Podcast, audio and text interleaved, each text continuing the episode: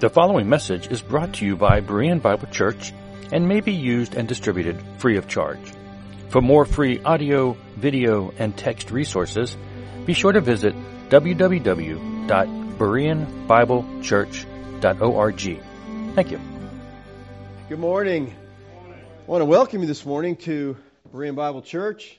Um, you know, the last five messages we've been talking about Israel and Zionism. Uh, I think I'm stuck here. So uh, we're going to continue that study this morning. I'm really not trying to beat a dead horse, but I just think this is a very important subject. You know, the church as a whole is very confused on the subject, and the church as a whole is got some messed up doctrine when it comes to this subject. So I, I think we need to try to make this as clear as we can. This morning we're going to be looking at what Hebrews 8 adds to this argument on Christian Zionism. He, Hebrews 8 is probably one of the most fundamental chapters in all the New Testament concerning this problem of the relationship between Israel and the church. Now, in chapter 8, the author of Hebrews, who I believe is Barnabas, no problem if you don't agree with that, but, you know, that's just my opinion. He appeals to the covenant on which Christ's priesthood is based. And his argument is this by just so much as the new covenant is better than the old covenant, the priesthood of Yeshua is better than that of Aaron. And chapter 8 can be outlined in this way. Verses 1 through 5 is basically an introduction. Verse 6 is the thesis or the theme of the chapter. Verse 7 through 12 give us evidence to substantiate the theme. And then verse 13 is a conclusion. I just want to touch a little bit on the introduction here. He says, Now, if he were on earth, he would not be a priest at all, since there are priests to offer gifts according to the law. Now, this is talking about Yeshua. If he were on earth, he wouldn't be a priest. Why can't Yeshua be a priest on earth? Why is he excluded? Okay, he's not from the Levitical tribe. All right, Hebrews 7 13 through 14 says, For the one of whom these things are spoken belonged to another tribe, from which no one has ever served at the altar. For it is evident that our Lord was descended from Judah, and in connection with that tribe, Moses said nothing about priests. So he wasn't of the right tribe, so he couldn't be a Levitical priest. Our Lord serves as a priest, though, in heaven of the true Holy of Holies. Verse 4 simply states that Christ was not qualified to be a priest under the Mosaic law. Now, we need to understand this because there's some Christians today who try to bring bits and pieces of the Mosaic law into Christianity. You know, and it's some, some things they just outright reject, but other things they bring in. And of course, we got preachers that like to bring, you know, the favorite thing in, tithing. You know, that's that's something they'll never they'll never walk away from the Mosaic institution. But they need to understand that if the Mosaic, Mosaic law was enforced today, Yeshua would not be qualified to be our priest. Now, the writer of Hebrews on in verse 5 says, They serve a copy and shadow of the heavenly things. For when Moses was about to erect the tent, he was instructed by God, saying, See that you make everything according to the pattern that was shown you on the mountain. Now, this verse tells us that everything involved in the Levitical order was a shadow of the reality. Very important that we understand that. He says they serve as a copy. Now, copy is from the Greek word hupodigma. We talked about this several weeks ago. It refers to a sign suggestive of something. It's a sketch, it's an outline, it's a copy. The whole system of priests in the Old Covenant was only a copy of the real. We've said in the past, Israel was a type. And if you missed that message, we did several weeks ago called the typology of Israel. I would encourage you to go back and listen to that. It's very important that we understand this idea of types and antitypes. Wick Broomall tells us this. He says a type is a shadow cast on the pages of Old Testament history by a truth whose full embodiment or antitype is found in the New Testament revelation. So there's a graduation from type to antitype. The type is the shadow, it's not the reality. The antitype is the reality. We're going from the lesser to the shadow to the greater, the reality. We're going from the material, the shadow, to the spiritual, from the earthly to the heavenly. The word shadow here is skia, which means shadow or silhouette. And the word pattern is tupos, which means a mark or an imprint left by an engraving tool.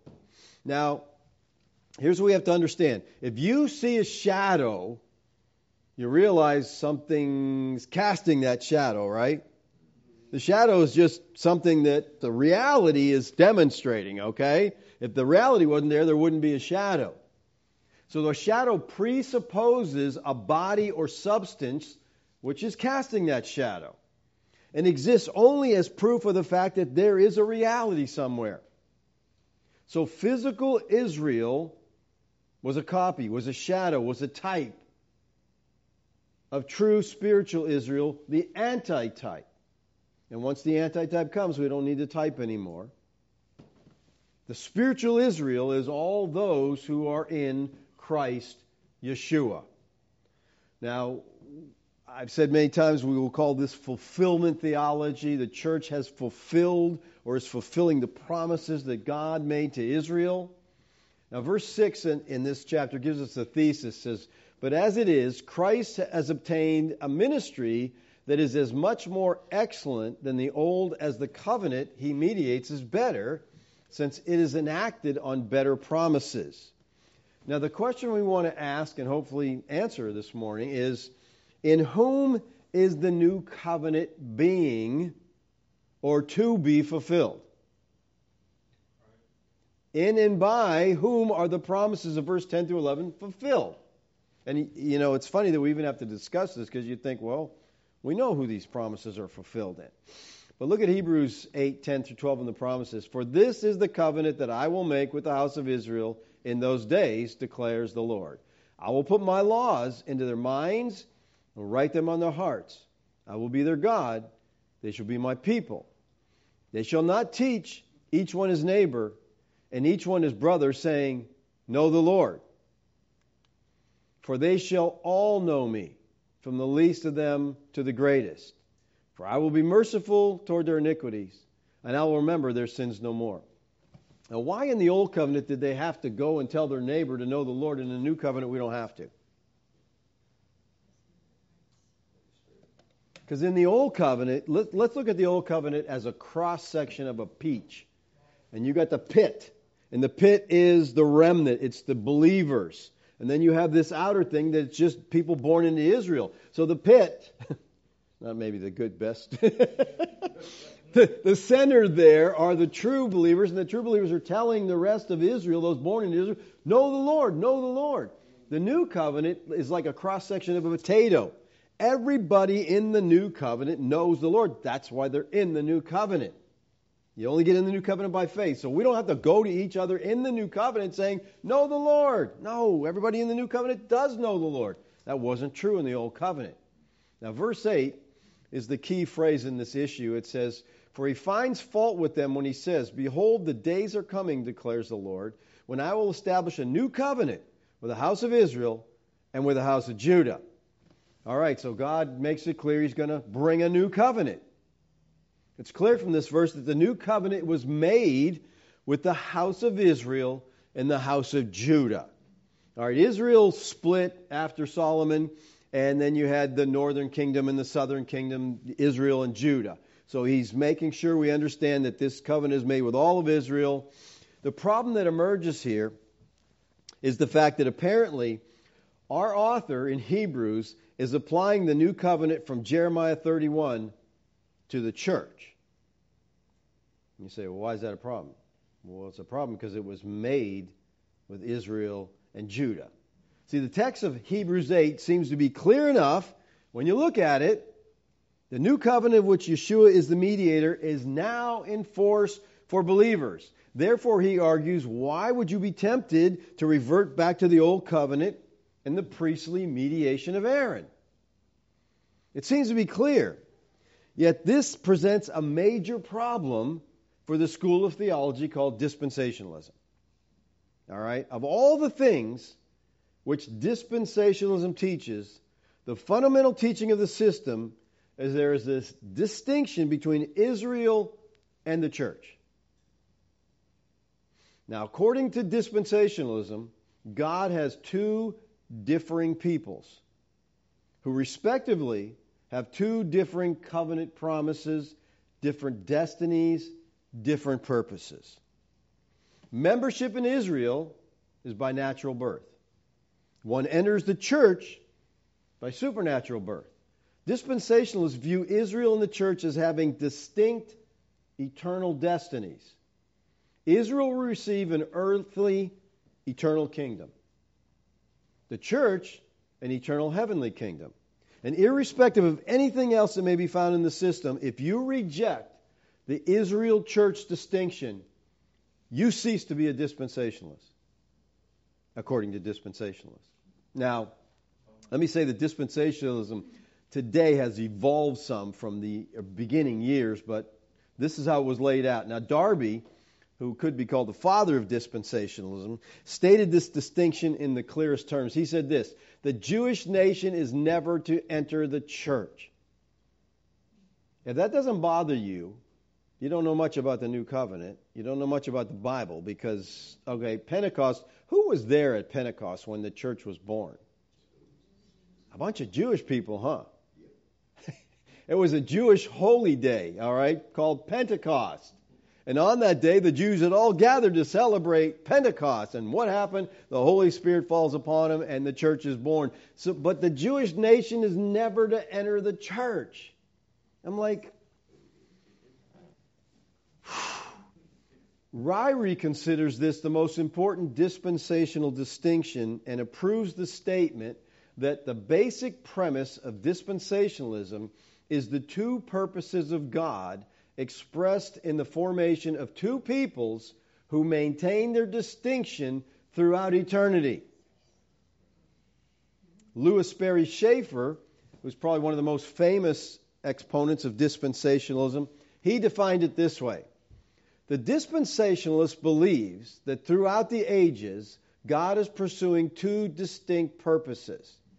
One is related to the earth with earthly people, earthly objectives involved, which is Judaism, the people of Israel, while the other purpose is related to heaven with heavenly people and heavenly objectives involved, which is Christianity, the church.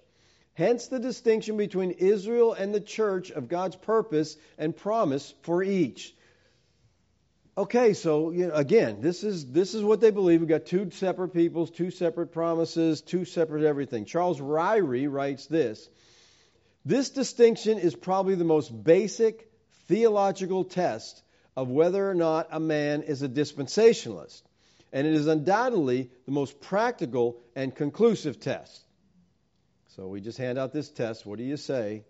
If you don't see a distinct, if, if they're two separate peoples, then okay, you're a dispensationalist. If you don't see that, you mess up. He concludes this. He says, the essence of dispensationalism is the distinction between Israel and the church. Now, the problem that dispensationalists have with Hebrew 8 should be clear. If Israel and the church are two differing peoples of God, with two differing covenant promises, how can the new covenant of Jeremiah 31, which is clearly made with Israel and Judah, be applied to or fulfilled in the church?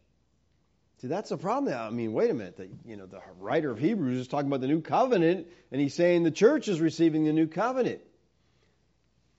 Well, by teaching that Israel is set aside during the church age, and this is, you know, the crazy teaching of dispensationalism. It implies that the promises made to Israel are also set aside. You know, if God set aside Israel and started dealing with the church, wouldn't He have set aside all those promises to Israel? So they don't get them yet, I guess. Dispensationalism teaches that the church is a parenthesis. We talked about this a little bit last week. All right? God's purpose is Israel. He's dealing with Israel. They teach that because Israel rejected Christ. See, God didn't know that was going to happen. Okay? I don't know what God that is, but that's not the God of the Bible. But this God that they, you know, good knows what happened. So it took them by surprise. Okay? So God stopped the clock. He said, Whoa, wait a minute. Israel, my people, rejected me? Okay, I got to come up with something else. All right, let's stop the clock for a minute. Okay, I'll deal with the church now. But in the future, and most people still believe it is future, he's going to return to dealings with Israel. And this is how they deal with the time passages. And I got to admit, it's kind of a clever way. You know, at least they recognize the time passages, right? Most people don't. Oh, he said soon, but he didn't mean that at all. Okay. Yeah, he did. And so dispensation recognize, yes, soon, at hand, shortly, all these things mean what the, but see, God stopped the clock. So, soon is still soon once the clock starts again, you know. it can get a little bit confusing here. And it is funny, but it's not funny because dispensationalism is, is you know, is in, in, which is definitely the spiritual root of Christian Zionism is dispensationalism, and this theology is uh, just is ruining people of a lot of the precious promises of God. Uh, they have fully permeated the American churches, and so many, majority of the American churches are dispensational, Zionistic, and they hold to this view. Okay, uh, as I hope you know by now, I believe that the Bible teaches the essential continuity between Israel and the church. All right, we are the Israel of God. The elect of all ages are seen as one people with one Savior, with one destiny. And we saw this, we've been looking at this for the last several weeks. And I said that we as believers, you know, Paul says in Romans 11, have been grafted into God's olive tree.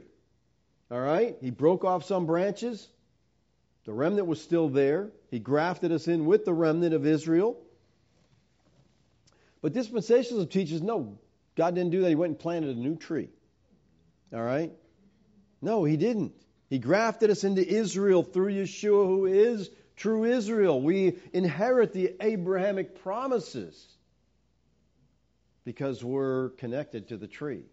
Ryrie writes this If the church is fulfilling Israel's promise as contained in the new covenant or anywhere in the scriptures, then dispensational premillennialism is condemned. Oh, good. Okay, then let me condemn dispensationalism for you now by showing you some scriptures. Um, according to Ryrie's standard, let's look at a few promises that God made to Israel that are fulfilled in the church. For example, God made a promise to Israel in Hosea 2:23, and I will sow her for myself in the land. I will have mercy on no mercy, and I will say to not my people, You are my people. And they shall say, You are my God. All right, this was promised to Israel, but it's fulfilled in the church according to Peter. Peter said, Blessed be the God and Father of our Lord Yeshua the Christ. According to his great mercy, he has caused us to be born again. So he is talking to the church here, people, Christians who were born again, to a living hope through the resurrection of Yeshua the Christ from the dead. So Peter's writing to the church. Very important that we understand that. And here's what he says to the church You are a chosen race. That's used of Israel. A royal priesthood. That's used of Israel. A holy nation. A people for his own possession. That you proclaim the excellencies of him who called you out of darkness into his marvelous light. Once you were not a people, but now you are God's people. Once you had not received mercy, but now you have received mercy. So he says in Hosea, I'm going to have mercy on not my people. They're going to be my people. And he, Peter says that same thing to the church. So it was promised to Israel, but we see it fulfilled in the church who is the Israel of God. Again, promised to Israel, Amos 9:11, in that day I will raise up the booth of David that has fallen and repair its breaches and raise up its ruins and rebuild it as in the days of old. Where is this fulfilled in the New Testament? Anybody know? It's in Acts, yeah. It's in Acts 15 where they have a problem. You know, the, we got people saying, "Well, yeah, you can, you know, believe in Christ, but you got to be circumcised." All right. So they get in the, the church is in this discussion. In Acts 15:14, it says, "Simeon hath related how God first visited the Gentiles to take out of them a people for his name. And with this, the words of the prophets agree, just as is written, After this I will return and I'm going to rebuild the tent of David that has fallen. I will rebuild its ruins, I will restore it, that the remnant of mankind may seek the Lord. And all the Gentiles who are called by my name, says the Lord, who makes these things known from old. All right, so he says, I'm going to raise up the booth of David. And in Acts 15, we, Peter talking about the rebuilding of the tent of David, he's going to rebuild the ruins. Uh, now, James here is using an argument. And James says the salvation of the Gentiles that you're seeing, because they're arguing about these Gentiles can't just come in, they have to be circumcised. And James says, well, you know, this is what we see here is what the Lord promised. And then what Peter has done, taking the gospel to the Gentiles, he says, is the fulfillment of what Amos was talking about. Amos said the tabernacle of David would be restored in order that the Gentiles may seek after God. Well, the Gentiles are now being saved. So, what does that tell you about the tabernacle of David? It was at that time being restored. And the tabernacle of David, spoken of by Amos, is used as a prophetic symbol of the habitation of God. There are many passages in the Tanakh referring to Israel that are spoken in the New Testament and applied directly to the church. For example, this was spoken to Israel, Joel 2. You know where this is going to be used in the New Testament, right? And it shall come to pass afterward that I will pour out my spirit on all flesh. Your sons and your daughters shall prophesy. Your old men shall dream dreams. Your young men shall see visions. Even on the male and female servants in those days I will pour out my spirit, and I will show wonders in the heaven and on the earth blood and fire, columns of smoke. The sun shall be turned to darkness, the moon to blood before the great and awesome day of Yahweh comes. And it shall come to pass that everyone who calls on the name of Yahweh shall be saved. For in Mount Zion, and in Jerusalem there shall be those who escape, as Yahweh has said, and among the survivors shall be those who the Yahweh calls. Now, I think we're all familiar with the fact that Peter quotes this passage on Pentecost in Acts chapter 2. And they see things happening, and he says, Hey, this is that that Joel talked about. Joel said this was going to happen. He gives this to Israel. Well, here Israel is at Pentecost, the church is born. This promise is fulfilled in them. Spoken to Israel, Exodus 19:6. And you shall be to me a kingdom of priests, a holy nation. These are the words that you shall speak to the people of Israel. We know this applied in the church. We just saw it in Peter. We just read it. He says, Those Christians, you're a chosen race, a royal priesthood, a holy nation. This was spoken to the church, Ezekiel 37 27. My dwelling place shall be with them.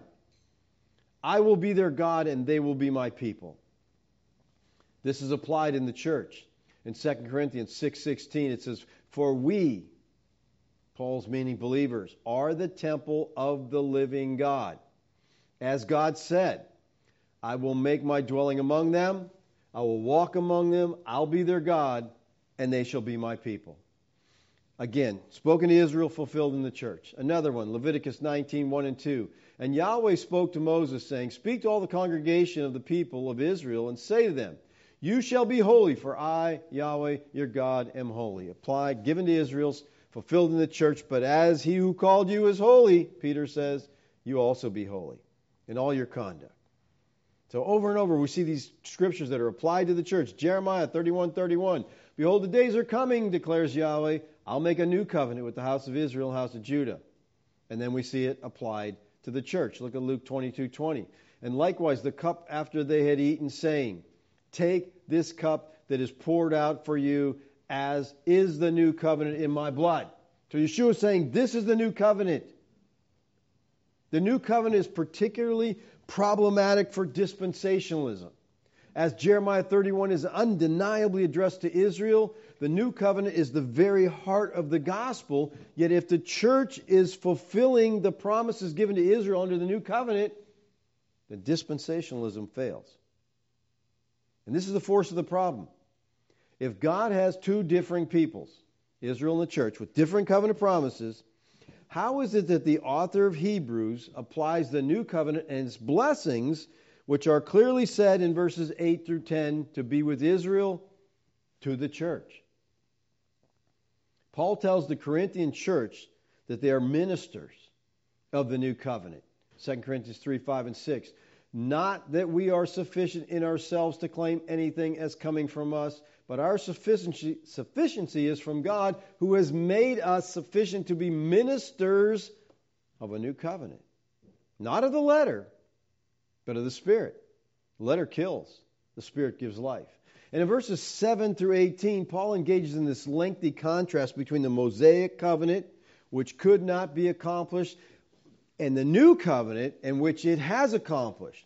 Paul says that believers, him and others, are ministers of the new covenant.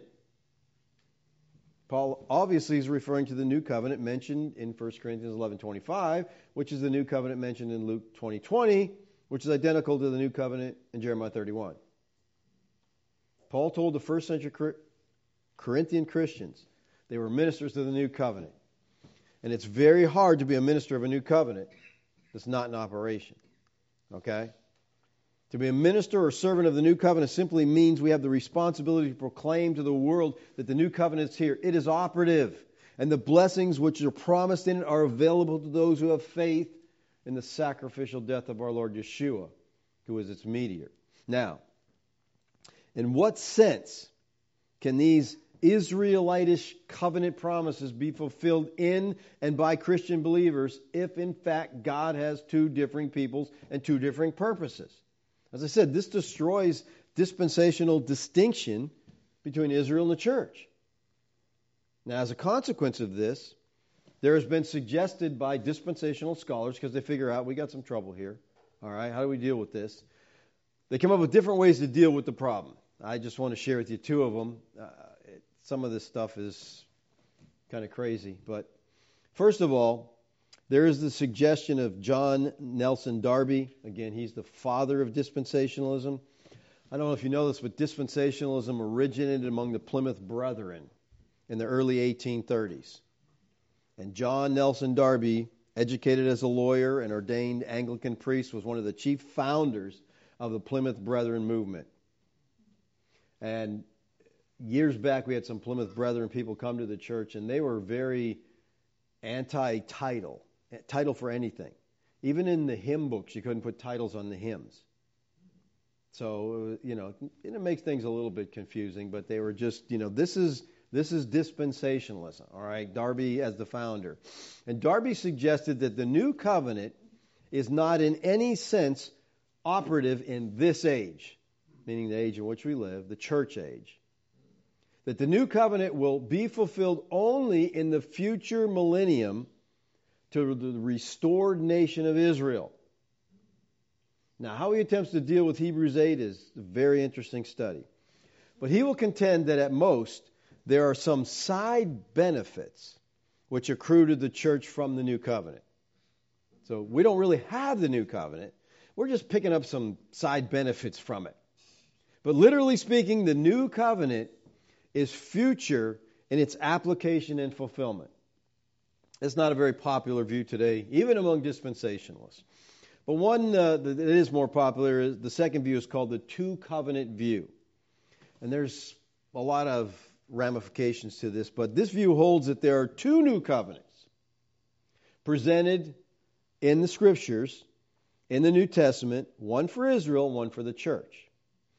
Lewis Sperry Chafer appears to be the originator of this idea, which was held by John Walvoord and at one time held by C.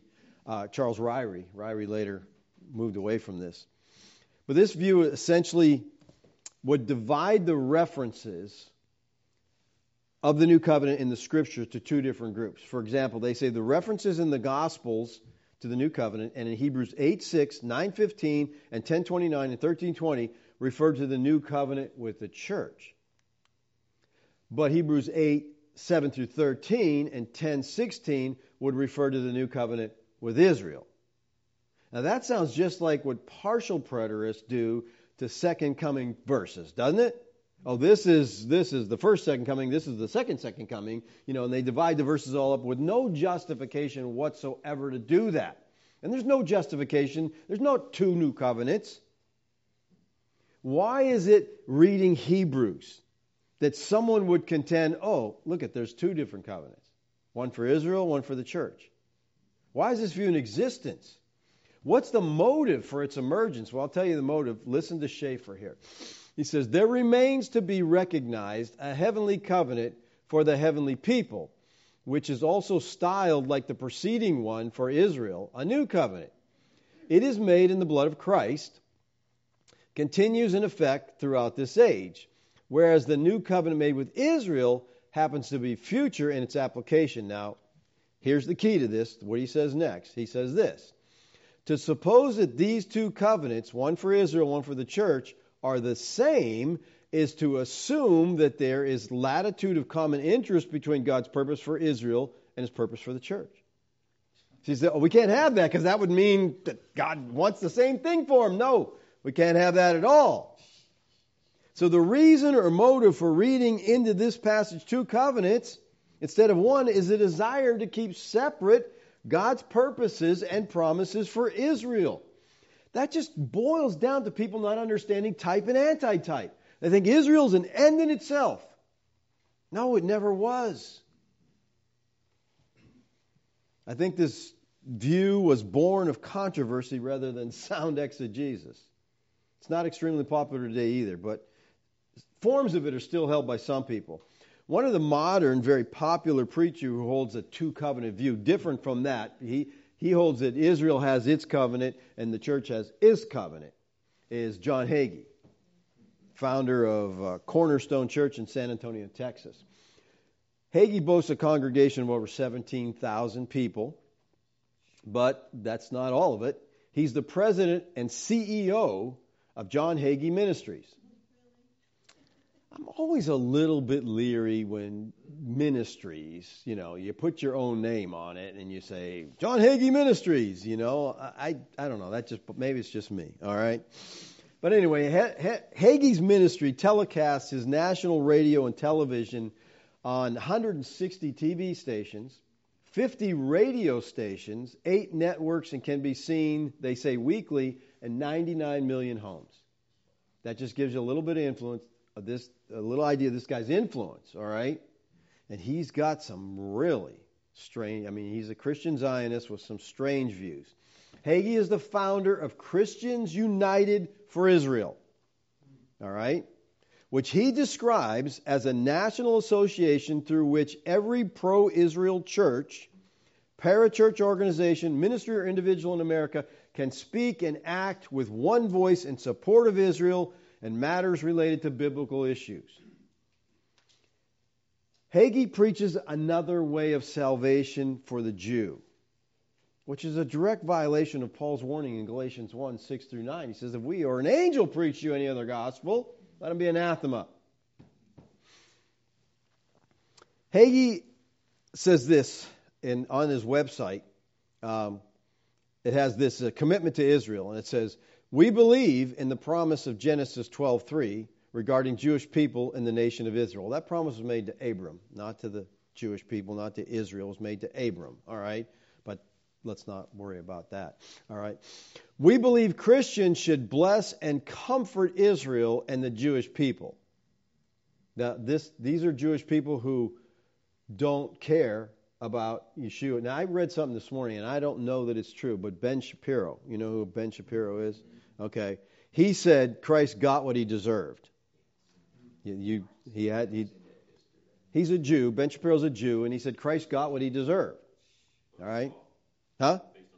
Yeah, based on the law. He, you know, whatever. It just, you know, it's okay, whatever. But, but so these are the people that we're supposed to support. The people who are Christ haters, who John says is a God hater, and we're supposed to be supportive of these people. He says believers have a Bible mandate to combat anti Semitism and to speak out in defense of Israel, the chosen nation. Also on his website, under the this title of Israel and the Church, the website says this The Jewish people were adopted by God as his own. They are a covenant people. They do not occupy the land of Israel, they own it. I'm going to spend a minute here telling you that's not true, okay? And try to prove that to you. They own the land, he says. We, let me say this they never owned the land. Ever. Okay? All the promises were fulfilled. We talked about that last week, right? God made promises to Israel. He fulfilled them, Joshua says it twice. But they never owned the land. We stand with Israel because God Himself stands with Israel. Israel's not a political issue. Israel's a biblical issue. Now, I would totally reverse that. It is a political issue. It has nothing to do with the Bible. So he's got this upside down.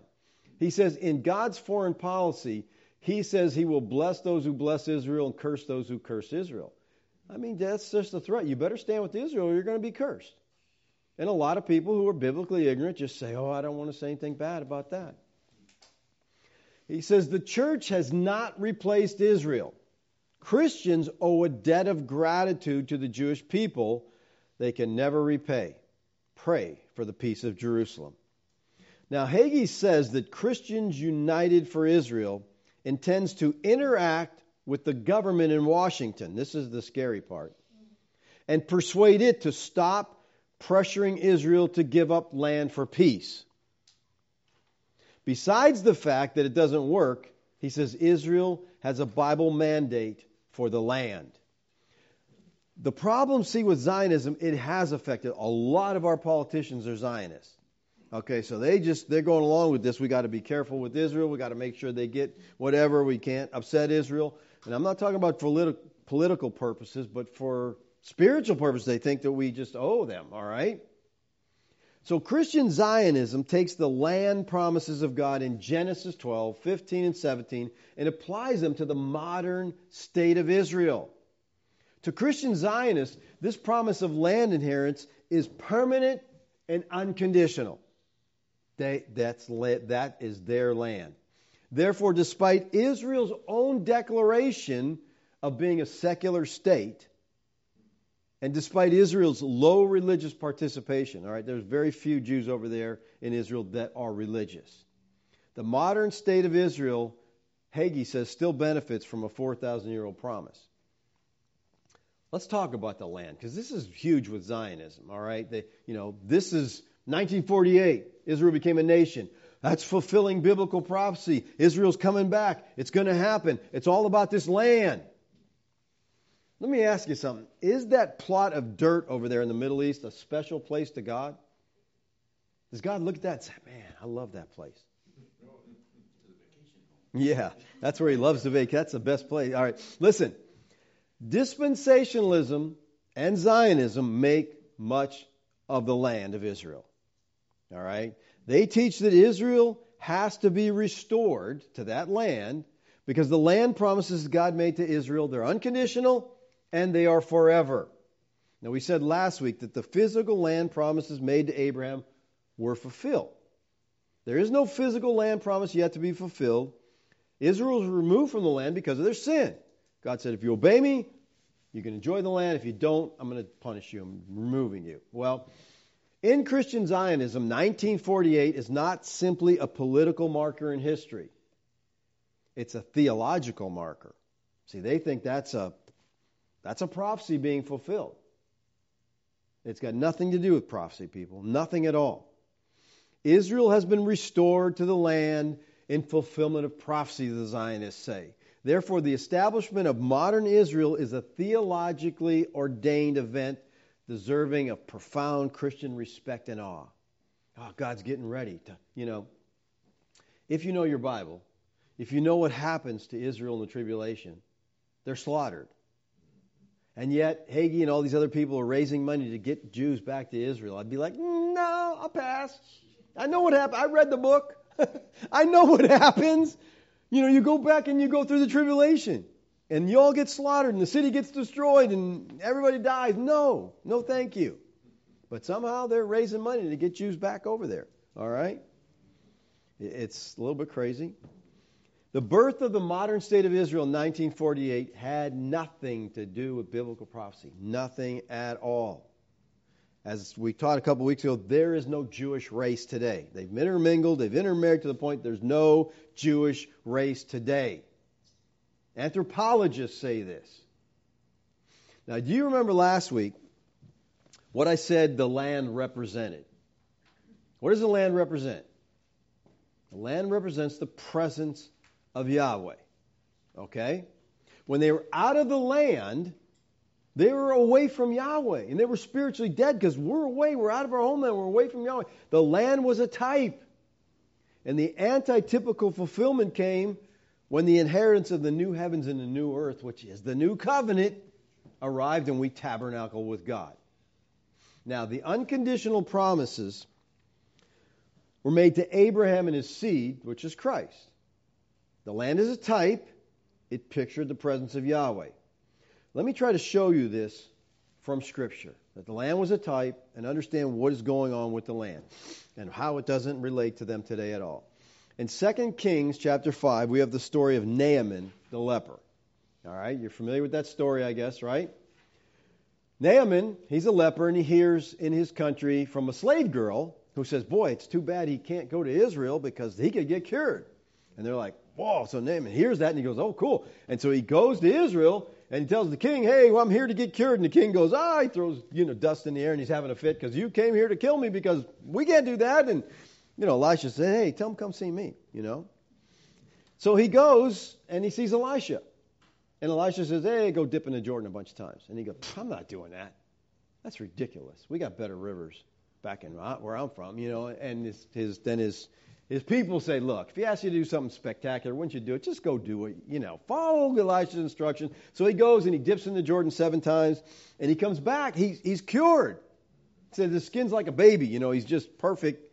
You know, skin. And so he comes back to thank Elisha, and he says, then he returned to the man of God, he and all his company, and he came and stood before him, and he said, behold.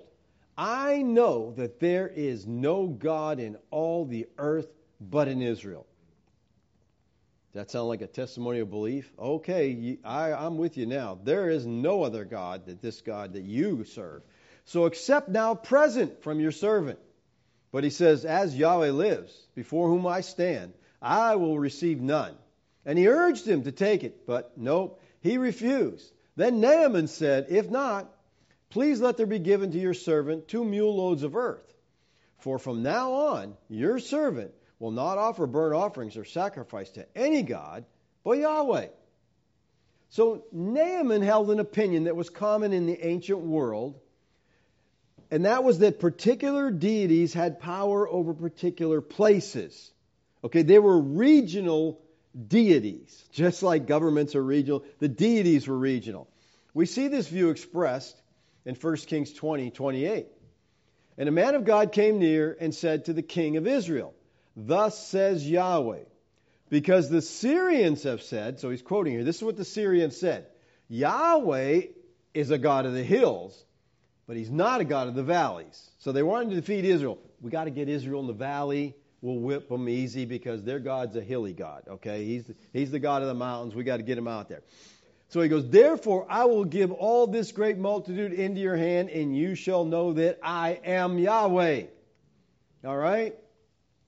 So they believed that particular deities had power over particular places. And that's why when Israel was out of the land, they're away from Yahweh.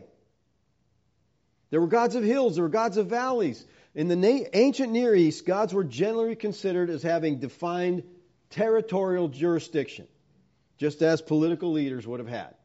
And this jurisdiction could be divided up among national lines, like each nation basically have their own patron deity, or it could be uh, topologically, you know, the boundaries of rivers, mountains, stuff like that.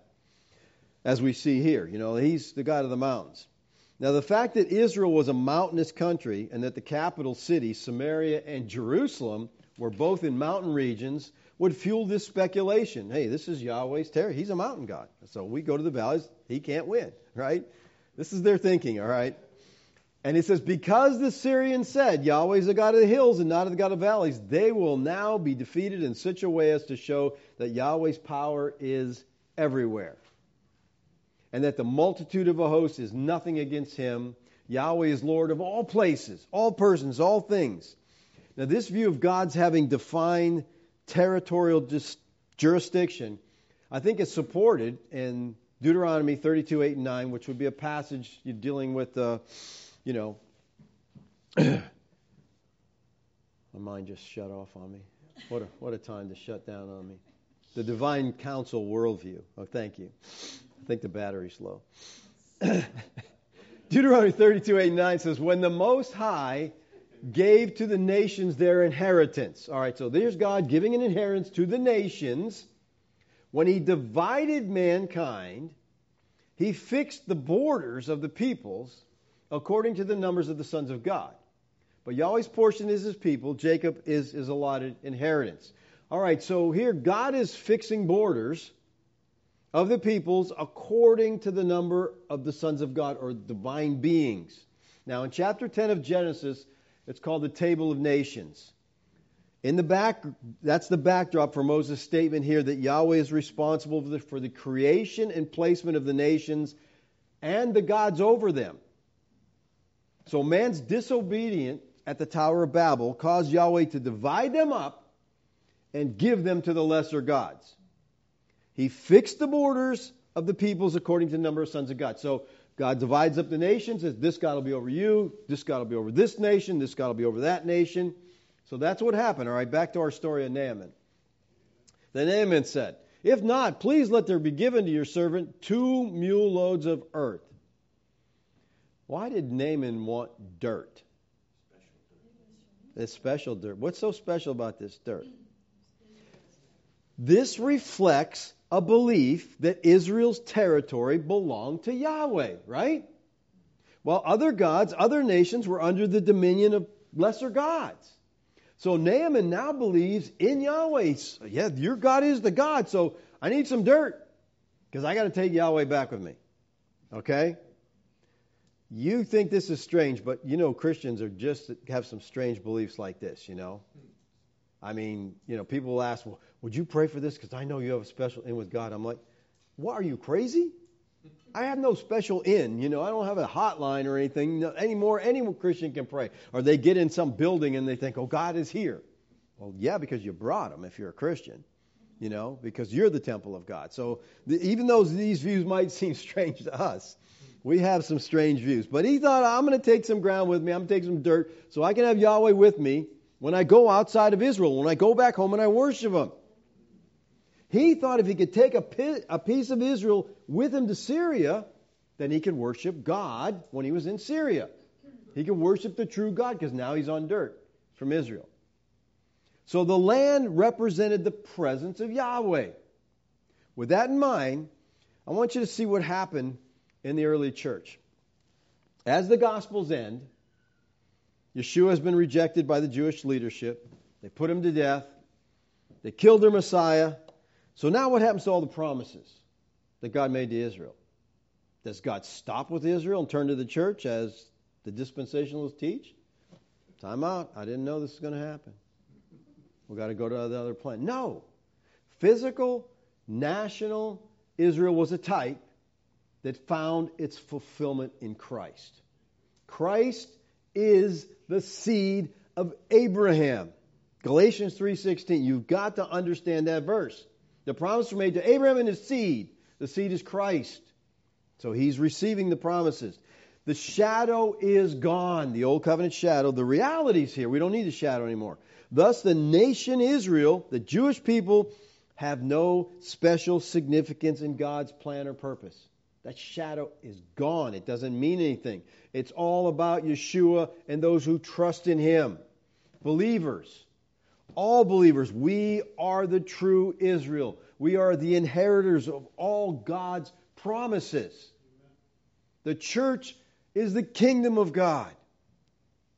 Now, with that said, look at Acts chapter 4. Now, the full number of those who believed were of one heart and soul. And no one said that any of the things that belonged to him was his own. Wow, that's a great attitude, isn't it? Hey, that's not really mine anyway. You can have it.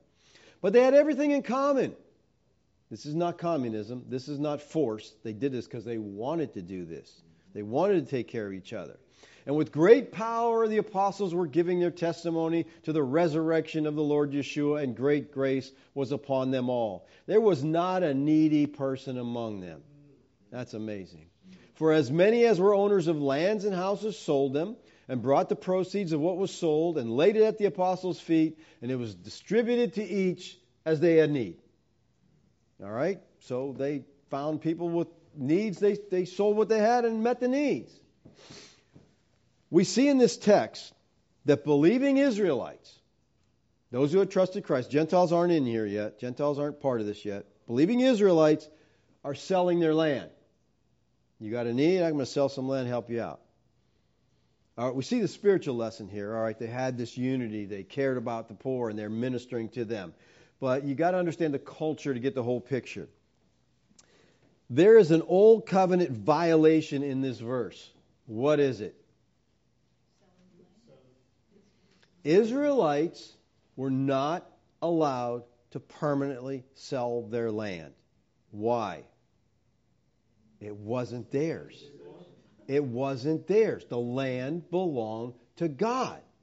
Okay, that's why I said that land was never theirs. All right? Look at Leviticus 25 23. The land shall not be sold in perpetuity, for the land is mine. God owns that. You're strangers and sojourners with me. All right, I'm letting you live here. If you obey, I'm letting you live here, okay? But it's my land. The land was not supposed to be sold to strangers at all. When the land was sold, it was to be sold on the basis of the year of Jubilee, and ideally, it was to be sold only to a family member. Leviticus 25. The land belongs to Yahweh, who let the Israelites use it as long as they were obedient to him. Look at Deuteronomy 4 25 and 26. When you father children, and children's children, and have grown old in the land, if you act corruptly by making a carved image in the form of anything, and by doing what is evil in the sight of Yahweh your God, so as to provoke him to anger, I call heaven and earth to witness against you today that you will soon utterly perish from the land that you are going over the Jordan to possess. This is before they ever got the land. God's warning them. Well, you know how well they paid attention, right? You will not live in it long, but we utterly destroyed. All right, so the land was Yahweh's, and he let Israel dwell in it as long as they lived in obedience to the Mosaic covenant. We see the significance of the land in Jeremiah 32. Now, just prior to the Babylonian captivity, all right, because of Israel's disobedience, because they wouldn't let the land rest, God says, You're going into captivity. 70 years, all right? But before it happens, he tells Jeremiah, Jeremiah 32 7. Behold, Hanamel, the son of Shalom, your uncle, will come to you and say, Buy my field that is in Anathoth, for the right of redemption by purchase is yours. Now, why was Jeremiah to buy land when Judah was about to be destroyed and taken into captivity? That doesn't sound like a good time to buy land, right? Maybe sell land, but not buy it. All right? Well, Jeremiah tells us why in verse 14 and 15. He says, Thus says Yahweh of hosts, the God of Israel, take these deeds, both this sealed deed of purchase and the open deed, and put them in an earthenware vessel, that they may last for a long time. So, okay, you bought the land, take the deeds, put them in this earthen jar. Why? So it'll last. For thus says Yahweh of hosts, the God of Israel, houses and fields and vineyards shall again be bought in this land. Okay? Very important. Jeremiah was told to buy land because God says, You're going into captivity. I'm going to bring you back. And after I bring you back from the Babylonian captivity, you can buy land again. You can live on the land again.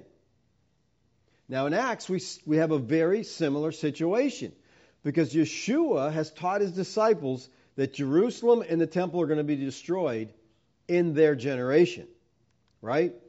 Matthew 24, 34, truly I say unto you, this generation, the one he was talking to, will not pass away until all these things take place. Now, what are all these things? Well, if you go back through the chapter, it's everything he talked about.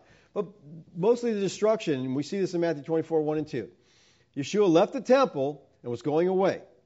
When his disciples came to point out to him the buildings of the temple, all right, you got the focus, the temple. He's leaving the temple, they point out the temple, he answered them, You see all these, do you not? referring to the buildings of the temple. Truly I say to you, there will not be left here one stone upon another that will not be thrown down. All right, yes, this is magnificent. It's going to all be destroyed. The disciples of Yeshua knew that Jerusalem and Judea were going to be destroyed. They knew that the Romans were going to desolate the city and lay the land waste. But this had happened before. Jerusalem was desolated in 586 BC, and the Jews didn't sell their land at that time. Jeremiah even bought land. So why sell it now? Well, in Jeremiah, we find the promise of restoration to the land. But in the New Testament, we don't have the promise of Israel ever being promised to return to the land. God never says anything about, oh, don't worry, you, I'll bring you back here. The type of the land was now being fulfilled by the antitype, who was the Lord Yeshua, the Christ. We inherited everything God has for us. He is our inheritance. We don't need a piece of land. Christ is our inheritance. The land no longer had any spiritual value because the antitype had arrived. So he said, So believers are free. Sell your land. Do whatever you want with it. They're free to do that. In Don Preston's article, The Land is Mine, he writes this The land of Israel today has no special meaning. Oh, that would make so many Christians cringe. they just freak out about that. It's no longer the Holy Land. And the people inhabiting the land are not biblical Israel. Not even close, all right? The land never belonged to them exclusively in the first place. It belonged to God as a loan to them until his determinative purpose for the Messiah was fulfilled. The Jerusalem Christians knew that God was fulfilling his promises, and those promises are spiritual, not earthly.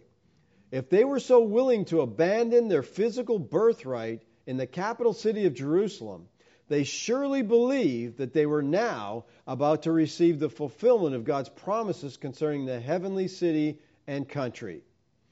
The fact that Acts records the Christians in Jerusalem were willing so gladly to sell their land allotments can mean only one thing.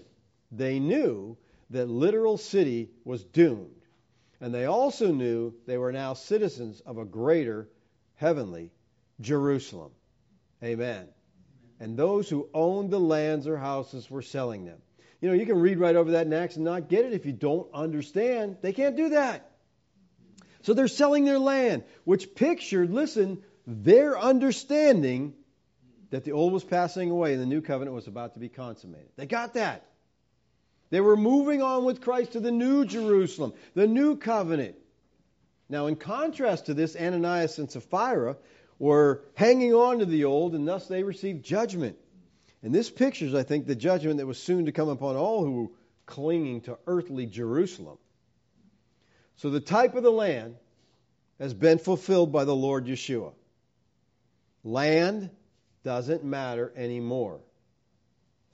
That land over there, you know, Christians want to go over there and go to the Holy Land and see, the, and that's cool and see things. You know, of course, they tell you this is where this happened, and yeah, maybe not. Maybe it was, maybe not. And it's cool to go over there, but this has no spiritual significance anymore. God is done with that. God's kingdom is spiritual. Remember Yeshua talking about that? He said, if my kingdom was physical, my, my, they would fight. But they're not fighting. Why? Because it's a spiritual kingdom. The kingdom of God is among you right now, he says. So, people, here's what you got to understand whatever happens in Israel today has nothing to do with the Bible. Now, every time something goes on in Israel, the, the, prophecy proponents go crazy. Oh, the Lord's about to do, the Lord's about to do this, the Lord's about to do that. Look what happened, look what happened there. Don't pay attention to that at all, okay? Because it doesn't matter. It's got nothing to do with Scripture. Yahweh ended the physical nation of Israel and their law, the Old Covenant, in AD 70 when he destroyed the temple and the city. Now, because God knew, well, I'll tell them it's over, they won't believe me. I'll make sure they know it's over. And he shut it down. He destroyed it. Many Jews were slaughtered, many others were taken into captivity. The, the temple was destroyed, the city was destroyed. And as I've said over and over and over, they have never, ever since sacrificed an animal. The heart and soul of Judaism is a sacrificial system, which was a type, pointed to the antitype Christ. Since Christ is here, guess what? We don't need that. And just because you're so hard headed and don't get it, I'm going to make sure you don't do it anymore. Okay? And if they try to sacrifice again, they got Peter to contend with, okay? They'll have a fit there.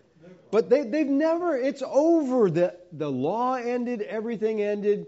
And what boggles my mind is Judaism kind of reinvented itself. We're going to go on. We're going to still have the Sabbath. We're going to still have the feast days. We just changed everything in them. Because again, the sacrifice was heart and soul of that system. Because it was pointing. We're killing this pointing, pointing the blood. Christ is the Lamb of God, as John said, who takes away the sin of the world. They're like, oh, wow, this is the representative. He's going to do it. It's done. All that's done. So don't buy into any of this nonsense that those are special people, special land, special anything. You, believers, are the special people of God. You are God's chosen nation. You are his holy people. All right? It's all about the church. Today, believers and only believers are the Israel of God. Doesn't matter whose birthright you have, because that they can't trace that anyway. It's all about faith. We inherit the promises of Abraham because we're grafted into that olive tree. All the promises are ours through faith in Christ, who is the true Israel. Type is gone. Antitype is here. When the antitype comes, you don't need the type anymore. It's foolish. Why would you go over and hang around the shadow when the reality is right there? Go to the reality. It's over, people. Let's pray. Father, thank you for your word to the church. Lord, it seems so clear to me. I don't know how many people miss it, but Lord, so many different theologies out there, so many different viewpoints. It can be so confusing. I just ask you, give us the heart of Bereans, Lord, that we would take the Bible, we'd study it to see if this is so. P- please, Lord, have not believe Bible teachers, Bible preachers, but take what they say and go to the Word of God and see if it's true. Thank you, Lord, for your grace to us. Thank you for the day and age in which we live, which we can do so much research, so much study. Give us that heart of a Berean, Lord, for your grace. Amen. I, I think I've told you before about R.B. Thieme. He was a preacher in Texas. Uh, they called him the Colonel. He preached. He had a church and he preached every night. Berachah Church. Every day he preached. And I, I remember listening to him because uh, I, I was just so fascinated by him. He's such a character. But he said uh, that passage in Berea, you know, Acts about the Bereans. You know, he said the Bereans were jackasses. He said, You got no business checking up on the preacher. And I thought, wow. You talk about psychological manipulation. In other words, whatever I say goes. You don't check up on me. I'm like, that's kind of backwards there, but that's what he said. You got no business checking up on the preacher. What the preacher says, that's it. You just believe it. And we got we got that. And listen, and people go to the church. Yeah, there's a bunch of sheep that just follow along and don't bother. You know, people listen. We listen today, especially. There's no excuse. Okay, we all have Bibles. We all have computers. We can search. We can research. You could sit down with your phone and study for hours and hours and hours and look into all kinds of things. Libraries all over the place. You just need a heart to do it. And I pray God would give us that heart, that we would just enjoy the study of the Word of God to see the truths. You know, this is exciting. These blessings are ours. We're not some second class citizens that God just put on, you know, hold until he could get back to his real people Israel and fulfill all those promises for them. That's nonsense. We're the special people. Questions or comments? Gary? Um, kind of off subject, but you were stating there God said, don't make a graven image of anything. And for you, that, and I agree, that means the cross as well, right? Well, they weren't to worship it was the real issue there, okay? Because they did make things. They made graven images. I mean, they had an ark. They had different things that they made. The, the key there was worship. You're not to make these to worship them. All right, because they're, these other gods had images that people made, idols, and they worshiped. They didn't really think those idols were anything. They knew they represented their gods. Okay, they were God's representatives. Who is God's representative? Yeah. Us. So we don't need a bunch of statues or image. We are the image bearers. Okay, so God said, no, no, you're not, don't like them. All right, and He mocks, He mocks them. They have mouths they cannot talk. They have eyes they cannot see. When there's trouble, you got to grab them and help them. Mm-hmm. Okay, no, God, this is, you know, it's just it's it's comical. That's what it is. You know, and He's making fun of them. But uh, we're the image bearer of God. All right, I got a question here from Junior. Now listen, I got to clear this up, okay? I've, I've answered questions from Junior before, and people thought I was talking about Bob Cruikshank Jr.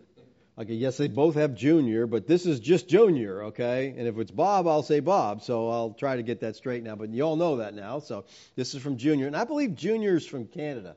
Am I right about that, Junior? I think it, if I remember correctly. Junior asks, in the phrase Abraham and his descendants, the word is translated from Zerah in Hebrew, which comes up 230 times in the Old Testament. It's always translated seed singular. In Hebrew, Zerah is never plural, it's always singular. The phrase Abraham and his descendants in Zionism and Abraham and his seed is Christianity. The phrase Abraham and to his descendants is Zionism, and Abraham and to his seed is Christianity. Okay, I, I see what you're saying. You're right, and, and that's that's the purpose of Galatians 3:16. That's why that verse is so important. The promises were made to Abraham, and we read there in his descendants, and we think, okay, so all the Jews, right? That, that means all the Jews got these promises. That's not what it's saying. It's specifically singular. Abraham and his seed, and Paul makes it clear, and, and not to many, but one, okay, which is Christ. So the promise is made to Abraham and Abraham's descendant, which is Christ. These are the promises. So they're inherited in Christ. Very, very important. And when you miss that, and you think the promises were made to the Jewish people, you get you get way off base. Thanks, Junior. Anybody else? We done? Um, yeah. What's your name, Stan? Uh, do you think President Trump moved the embassy from what Tel Aviv to Jerusalem? Well, I, I can't, you know, I can't answer. Let me tell you this: President Trump, as great of a president that I think he is, he's affected by Zionism like you know, like all other people. Uh, you know, maybe his son-in-law had some, you know, Jared, who is uh, who is Jewish, claims to be Jewish, I should say. Uh, no one is Jewish anymore unless they're a believer. But uh, you know, yeah, I, I don't know, and I don't try to get involved in you know political moves like I don't know. People loved it, you know, Christians. I know Hagee is all thrilled to death about it. Hagee and some other Zionists were over there to help dedicate it and all this stuff, and you know that that's sad. But again, this is how false doctrine affects politics. You know, because we got politicians who think, oh yeah, we we better support Israel. You know, and they're supporting Israel, and it's political. It's there's no spiritual reason to do that. And I'm not saying we shouldn't support them politically. That's a whole different issue. We're talking spiritual issue here. We're not, they're not the people of God. It's not the land of God. If we have some kind of political ties that, they, that benefit us working with them, okay. But, you know, it seems to me that those ties with Israel just make us go to war. It's all about war because war makes money and makes people wealthy. You know, it's interesting that my hero, President Trump, in four years never started a war. Okay? He didn't start a war. He tried to end them. He was making peace all over the place. You know? When is the last time you saw a president do that? I mean, these Republicans, so called in the past, you know, Bush, whatever, bunch of warmongers, you know, because it's all about money and power. And, you know, and people, I read a quote last week by Muhammad Ali. I wish I would have saved it. It was amazing. But he said, I'm not going to go leave here and go over and kill other people's children mm-hmm. because you say we, sh- you know, he goes, you, I'll stay right here and you can kill me if you want to, but I'm not going over there to kill other people that I don't have any contact. You know, I'm like, that's what it's, that's sad. You go over here and kill these people. Why? What did these people do? Nothing, but we just, politicians made a decision, you know? And it breaks my heart to see people come back from the wars, you know, parts missing and everything else. When I was a teenager, I had a poster in my room it said the army builds men. And it was a picture of a guy with artificial limbs and stuff, you know. The army builds men, all right, you know, puts them together in pieces because they get, you know, why? Why? You know, in Vietnam, we take a hill, the next day we give it back. You know, it was like, what are the purpose of these people dying? And I, friends who came back from Vietnam, they were never right. You know, I mean, I work with a man who was a Vietnam vet and eventually killed himself. He just could not overcome what he saw over there. He couldn't get over. And I'm like, we had no business. But anyway, that's politics. All right, we done here?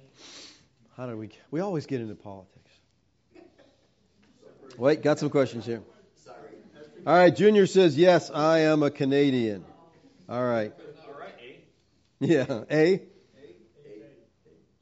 All right, someone asks, is the Sabbath rest now in Christ? Yes, absolutely.